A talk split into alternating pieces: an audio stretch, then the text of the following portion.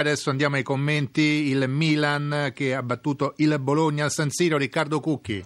Stanno ancora festeggiando sul campo i giocatori del Milan anche se c'è stato un momento di tensione mentre le squadre abbandonavano il terreno di gioco e Constant ha avuto qualcosa da dire con un avversario. Adesso viene invitato dai compagni a calmarsi e accompagnato verso l'uscita del terreno di gioco. Una doppietta di Pazzini consente alla Milan a termine di una gara bella diciamo ben combattuta dai rossoneri ma anche dal Bologna di battere di misura la squadra di Pioli. 2-1 come detto il finale. Un Milan brillante sul piano della manovra sul piano della corsa della tenuta atletica atletica e naturalmente arricchito dalla fantasia e dalla freschezza dei suoi più giovani interpreti. Tra questi sicuramente il Sharavi, il nostro giudizio il migliore in campo, in verità insieme al portiere bolognese Agliardi che nel primo tempo soprattutto si è opposto con grande bravura alle tante conclusioni milaniste eh, e soprattutto con Niang, Niang che è stato un altro dei protagonisti del Milan linea verde di Allegri. Un Milan che ha trovato però nel Bologna un ottimo avversario, un Bologna molto raccolto, molto attento alla fase difensiva soprattutto nel primo tempo e che quando si è trovato in svantaggio ha cercato di reagire senza però trovare le coordinate giuste per creare davvero pericoli alla porta bolognese. Ricordiamo che il 2-1 bolognese che ha riaperto parzialmente la partita è frutto di un autogol di Mexes sfortunato nel deviare verso la sua porta un colpo di testa del bolognese Pasquato. Ribadiamo il finale, Milan batte Bologna 2-1 in linea Corsini. Ed ora Marassi dove continua la crisi del Genoa, Genoa che non riesce a dare una svolta alla sua stagione, Emanuele Dotto. Il Genoa affonda e sprofonda, il, un Catania bene organizzato organizzato ha messo a nudo le clamorose pecche della formazione rossoblù. Le reti, una per tempo, entrambe argentine, di Berghessi al quarto e di Barrientos all'86esimo. In mezzo un disastro semi-annunciato.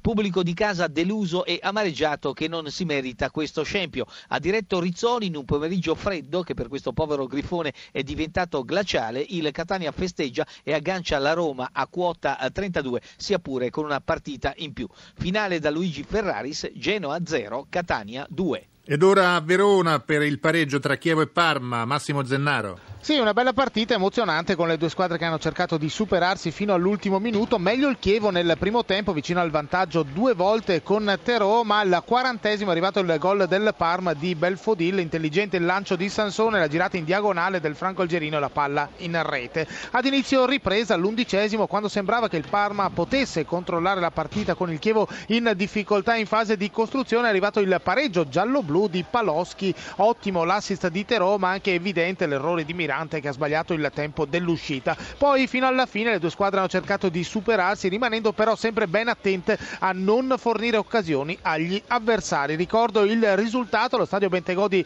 di Verona, Chievo e Parma 1-1. Studio. Ed ora a Pescara dove passa il Torino nei confronti dei padroni di casa, Antonio Monaco. Sì, Corsini con pieno merito ha vinto il Torino grazie ad un primo tempo strepitoso con i gol al quarto minuto eh, di gioco da parte di Santana, il raddoppio di Cerci al quarantesimo e tutta una serie di occasioni da gol eh, sciupate per un niente. Il Pescara ha reagito solo nella ripresa, Bjarnason si è fatto parare da due metri, un quasi gol, è stato bravissimo Gillet a salvare sulla linea, poi un palo di Meggiorini a suggellare questo 2-0 con il Pescara che ha giocato gli ultimi dieci minuti in inferiorità numerica per l'espulsione di Weiss per somma di ammonizioni, addirittura un doppio giallo per lui per doppia simulazione. Un passo indietro nel Pescara che ora rimane impelagato nelle zone basse e un passo clamoroso in avanti del Torino che con questi tre punti sale ulteriormente in classifica. Netta comunque la vittoria dei Granata di Ventura. Il finale eh, dallo stadio Adriatico, Pescara 0, Torino 2 a te la linea. E ritrova i tre punti il Siena, preziosissimi in chiave salvezza, Siena-Sampdoria, Ugo Russo. Non un bel finale con spinte in campo e accenno di rissa al fischio finale di Russo. Il tecnico bianconero Iachini è stato espulso, c'erano in campo due palloni, l'arbitro ha pensato che dalla panchina senese per perdere tempo si facesse ricorso ad ogni mezzuccio e ha espulso il tecnico. Partita di grande tensione, troppo importante specie per il Siena era il risultato ed alla fine i toscani festeggiano questa vittoria, gol di testa nella ripresa di Bogdani che ridà un po' di morale e qualche speranza di salvezza in più agli uomini dello stesso Iachini. Ricordiamo il risultato dall'Artemio Franchi Montepaschi Arena, Siena batte Sampdoria 1-0 studio. E allora si sta sempre giocando il secondo tempo di Atalanta-Cagliari, ricordo partita cominciata alle 15.30 per problemi legati al manto erboso ricoperto dalla neve, Atalanta e Cagliari sono sull'1-1, tra poco sentiremo ancora il nostro inviato Tarcisio Mazzeo, vi ricordo allora la classifica. Dopo questa ventunesima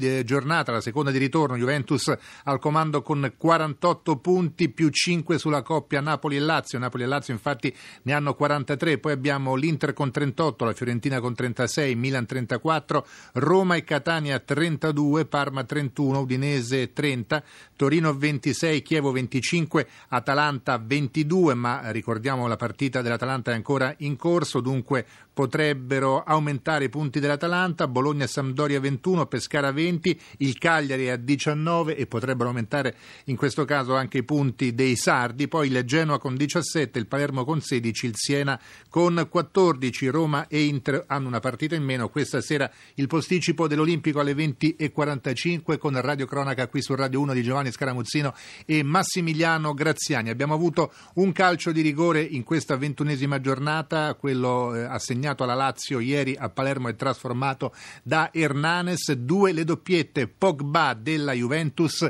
e Pazzini del Milan. In testa alla classifica dei marcatori con 17 reti consolida il suo primato Cavani del Napoli, seguito a quota 14 da El Sharawi del Milan e Di Natale dell'Udinese, con 10 reti close della Lazio, la Mele Osvaldo della Roma e poi Pazzini del Milan con 8 reti, Milito dell'Inter, Jovetic della Fiorentina, Gilardino del Bologna ed Hernanes della Lazio.